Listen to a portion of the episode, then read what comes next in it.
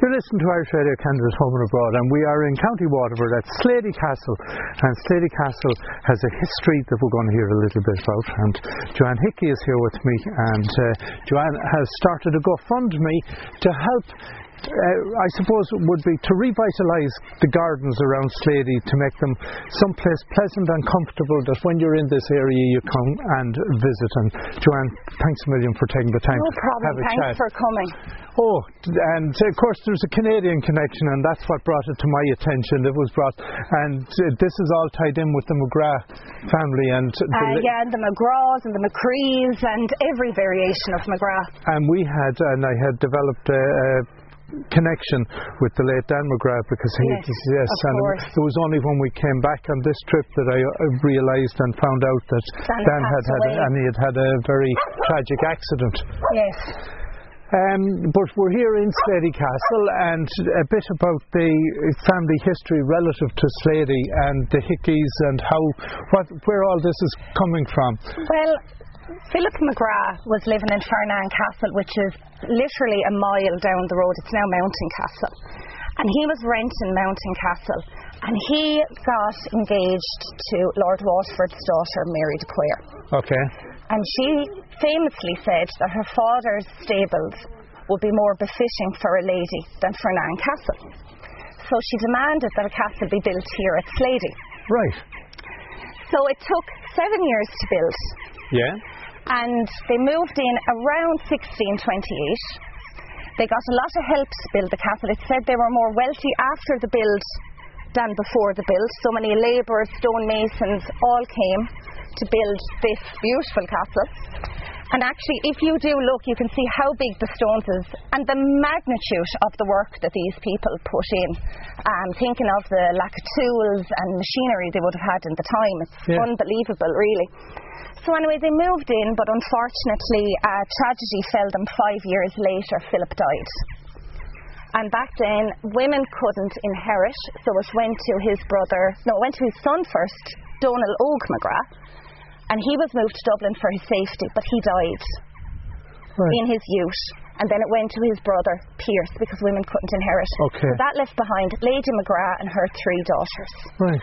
So Lady McGrath, being Lord Waterford's daughter, knew that the only hope for her three daughters, with their father dead, was to find good matches for her daughters. So she used to put them out into British society and they would go to the garrison town of Clonmel quite regularly. And one night they befriended three British soldiers Right. and they brought them home to Sleady to meet their mother. But what Lady McGrath didn't know, Pierce was living with her at the time, was that there were three bandit robbers actually watching the castle from literally not even an eighth of a mile up the road in a place called Sleepy Rock. Okay. And they were camping out and they were watching the castle and the the name was Green, that's what they were called. And they were basically looking to rob and plunder the castle. So Green's son befriended one of the maids of Sleady, and she said, At an opportunity, I will shine a light from the top of Sleady, and that is your signal to come. That the defences are down. As you can see, it's a defensive castle, so it Yeah. is a fortified house. So the British soldiers came down. The, it is said that the sol- that the maids here befriended the, the servants of the soldiers, and they brought them down to the local public house. Okay. So there was no soldiers, there was no servants. It was just the McGraths and their guests having a dinner, Okay. and the maid shone the light from the castle, and Green came down Okay. straight away, um, they cornered the British soldiers. They took them as their hostages. Then they plundered the castle. They took all the riches, the fine fabrics, everything. They, the Lady McGrath begged them to spare her daughter's lives, which they did because the McGraths were Irish landlords, so they did spare their lives. And they left. Nobody knew for a solid 12 months what happened Green or what happened to British soldiers. Uh, the McGraths continued to live on in Sleady Castle, but their wealth had massively declined, and there was a question mark over their loyalty to the Crown. Okay. As would have been at the time, many skirmishes were taking place in Ireland against the British forces, and the McGraths had already been part of the Battle of Athlone in the 15th century, which had been against Queen Elizabeth I's army and all of that, and was the last private battle ever fought in Ireland. So, about a year later, a donkey and cart were crossing the river in the Nire, and the donkey's hoof got stuck on something. The farmer looked down and he saw the uniforms on three bodies. So the British soldiers had been murdered Right. and their bodies had been disposed of. Right. So the McGraths were tried for treason and they lost all their lands. Okay. So they moved to a little cottage and they lived out their lives there, but the lands fell into Lord Osborne. So one day Lord Osborne's son came calling. He wanted a wife. And he came to Lady McGrath's cottage and he, and he looked at the eldest daughter, he looked at the middle, and they did not want to leave their mother. And I suppose if you think about it, they mightn't have wanted to change their religion either. but we can only surmise. Um, but the youngest daughter, Mary, decided this would bring wealth, privilege back to the family, so she married him. Right. And they settled below in Germana. Right. Right. Now, um, where did you get all the information? A lot of it is online. There is a story. Um, it's called The Sleady Tragedy, and I'll give you a copy of it before you leave. Right. And that's online. You can buy it online. It's free from the Trinity College libraries. Okay. You can, but there, there is only the one story. Okay. Um, how much of it is dramatised, I don't know. Right. But that is the story that we have been brought up. That is the only story we know. So, So, looking at the structure, uh, you mentioned how, how uh, it was put here at that. Uh, what, are we looking at 100 feet high or is it more? I would say it is about that. Um, now, I've never been to the top of it. Yeah. Um, but my cousins have. These. There is actually three rooms still intact, and they're here. They're quite small. And actually, if you walk around this side, you'll actually see that the floor height between the stories and the windows are. But just show you how tall people were in those days. Um, you can see there's not enough, not a lot of distance between each floor. Right. So there would, so people would have been quite shorter back then. Um, so this would have been the back of the castle. Yeah. The front of the castle was actually knocked in the late 17th, early 18th century to build an old shooting lodge for Colonel Power. He was a landlord in Tremor. And actually, he was quite a well liked landlord. Uh, very few people in Sleady suffered from the famine, like in other areas of Ireland. Right. So he was actually very well liked. He gave a lot of jobs in the local area, and he always made sure that the people and his tenants were well fed. Well, when you say that, this area here, and we're now looking over, as you look north, um, Mount Melleray, mm. and you mentioned the Nire Valley, mm. and we are, to put it in the geographic context, you also mentioned Clonmel. Mm. So we are what, a little west, are we, of a line between Clonmel and Dungarvan. Yes. Yeah, we're we've been nearly, we're 11 miles from Clonmel. We're eight miles from Dungarvan. Right. Exactly. And we're looking at lush Well, land all around. Yeah. So in the 1840s, in that period of the famine, would the landlord um, potatoes, while the, the land may have been subdivided, I still would imagine there would have been a lot of um, cattle or other stock. there So- would have, and like most areas, the cattle was kept to give to the landlord to pay the rent Right. and things like that. But I will say, some parts of Modeligos, particularly down, well, so I've I've heard from different people through the generations that there was a lot more of a population in Modeligo and a lot of people did pass away during the famine due to starvation. There was a notorious landlord in Mountain Castle called uh, Minor O'Keefe. Right. He was famously had an attempted assassination and finally was assassinated, and that was due to the way he treated his tenants. Right. And as I understand around the country, that was not uncommon that there were uh, Yeah, and, a number and equally, um, years ago in college, I studied social history, and poor law came up. It was probably the workhouse system and all of that. And what we did find was there was there was very few Trevelyan's. There, but they became notorious. Yeah. Some of the English landlords, like Colonel Power here, were actually quite generous. Yeah. Um, they were very generous with their time. They were they gave a lot of money to the poor and they made sure that their tenants were fed and they did maybe forgo rent at times. Right, right. Um, because my grandmother's family have been here hundreds of years. They've lived on, they've lived in Ballycairn and then to Sleady. That was all under Colonel Power, and we can't see any of them die. Even we had two um, ancestors that actually went to America in the 1830s, and believe it or not, both actually came back which was very uncommon, and they're actually buried in Modeligo. Right. Mentioning Modeligo, I understand it was, uh, it was St. Declan gave it the name. Yes, Mayelega, the Plain of Thorns. Right. Of course, St. Declan's Way runs from Ardmore right up to Mm-hmm. Cashel, and there's a big St. Declan connection in this area. But Sleady itself, the name, Curran Sleady, Yeah. slide, sliding bog. Back Touraneena, if you've ever heard of that parish, uh, Slievgua, Touraneena didn't exist when the castle was uh, built. So this was all dense forest and gorseland. right? all the way up into the Nire Valley.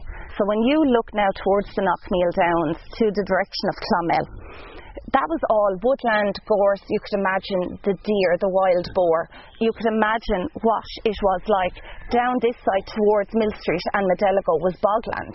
And let's clarify here because someone might associate Mill Street with Cork. No. This is a different Mill Street. We have a time stamp, I call it Mill Street. It is the same as when it was built. It has never changed. It is the most quaint little place, and if you are ever in County Waterford, it is worth a drive by. You mentioned wild boar, and we're hearing some grunting in the background. That's my pet pig, Eagles. Now, she's. These, I actually do think there is a preservation at the moment in Ireland to get the wild boar back into the countryside. But when I bought this little one back and her brother back in 2016, the closest I could get was the New Zealand breed of the Kunekune. So these are two Kunekunes. So I've Eagles and Piggles. and we, we need pictures of eagles and piggles, Mary.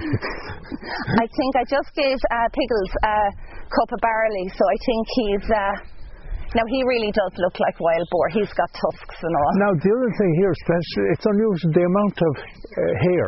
Yes, they're a very hairy breed, and at the moment they're shedding, so they've a few bald patches. Yeah, I've never, I've never seen anything like them before. yeah, the brother and sister, um, we're not breeding them. I did debate it at one stage, but um, I, I love their lifestyle. To be honest, like they just roam. Like they sleep out in the wild. They make their beds and forage under trees. Uh, they forage for food. They eat grass. So our regular Irish pigs wouldn't. Uh, Eat grass, so there. Oh, here he comes through the trees. Right. I can hear him. Hello. Good morning. And as a pet, as a pet pig, they're they're coming over to be petted. Yes. In, in There we go. Just stay away from their mouths because Yeah. they like to taste everything, don't you? And you might get a little poke. all right, Give me, okay, give me attention. okay. Is that what this is coming? Yes. Right. You're listening to Irish Radio Canada Home and Abroad, and we're hearing the history of Sleady Castle, and uh, we're chatting with Joanne Hickey. Um, Joanne, you've uh, GoFundMe on the way because you want to do some work with the gardens. Yeah. So in 2020, when COVID hit, um, myself and a couple of friends took up the project of. Well, we didn't think we would get this far, but we started moving bits of earth, re- bringing back the gardens, putting down a new driveway. Um, below is Colonel Power, the landlord I spoke before, is an oak grove that he planted in the early 18th century. Um, the oak grove was was uh, done. Sorry, now there is a pig poking me. Um, the oak grove was planted to beautify the castle because Colonel Power believed the castle was to be admired. Right. So he planted the oak grove, and those oak trees still stand. So what we started to do is, I always wanted to bring the grove back into the Sleady grounds. Okay. So we started to build a road, and actually, when we started to dig, we actually found that there was a road already there. Okay. And it was probably a cattle path or even a mass path for people from the Sleady to go to mass. Um, now, when I think back on it, the roads as we know them, Beery's Cross and the main road to Dungarvan to Clonmel, they didn't uh, exist. So the main road to Clonmel, the main road to Clonmel is actually just down the road here, and it goes over the mountains Right. into the Nire Valley. And the main road to Dungarvan was actually Ballycairn, and the main road to Modeligo was actually a tiny little, you would think now, a Farmer's Boreen, Right. just at Mountain Castle. Okay. And they were the main roads. They're the roads the McGraths would have used. Now you mentioned Mountain Castle, Mm-hmm. um, and the Mountain Castle originally that would have been the main residence before this was established. Yes. Now, um, I think Pierce uh, McGrath was in Kilmanahan Castle. Um, but yes, Philip would have been in Fernan, Right. which would be Mountain Castle, yes. So have you uh, an approximate date when this last would have been occupied? We don't really. That we know the McGraths were definitely gone from it around 1650. Uh, we know that Donal probably died early in 1640. We know that, or 40, between 1640 and 1642. We don't have precise dates. And we know Philip died. So if the castle was built in 1628 and they lived in it in five years, Philip probably died just before or at 1640. Right. Yeah. Right. And been deteriorating. Well, they took the front off, so we're looking at the back. Yeah. They took the front off to build the shooting lodge, and all this stone now that you see going around, we've actually reclaimed it and we've brought it back into the drive. Okay. So okay. this is our new project as part of Sleady 400. So we have the lawns are now, as you can see, pretty much complete. Okay. We've started bringing in natural hedge, hedging that would have been here and is actually below in the grove. Um, and we started bringing back the stone Okay. and we want to continue that and bring it up towards the castle and bring it all around the grounds. So in the concept that you have for the garden, Mm. what uh, what have you kind of what's in your head? I suppose for many years, actually, even in my father's time, my uncle Paddy, who lived next door until he passed away a couple of years ago, they always welcomed tourists to the castle. Many days we would be sitting here.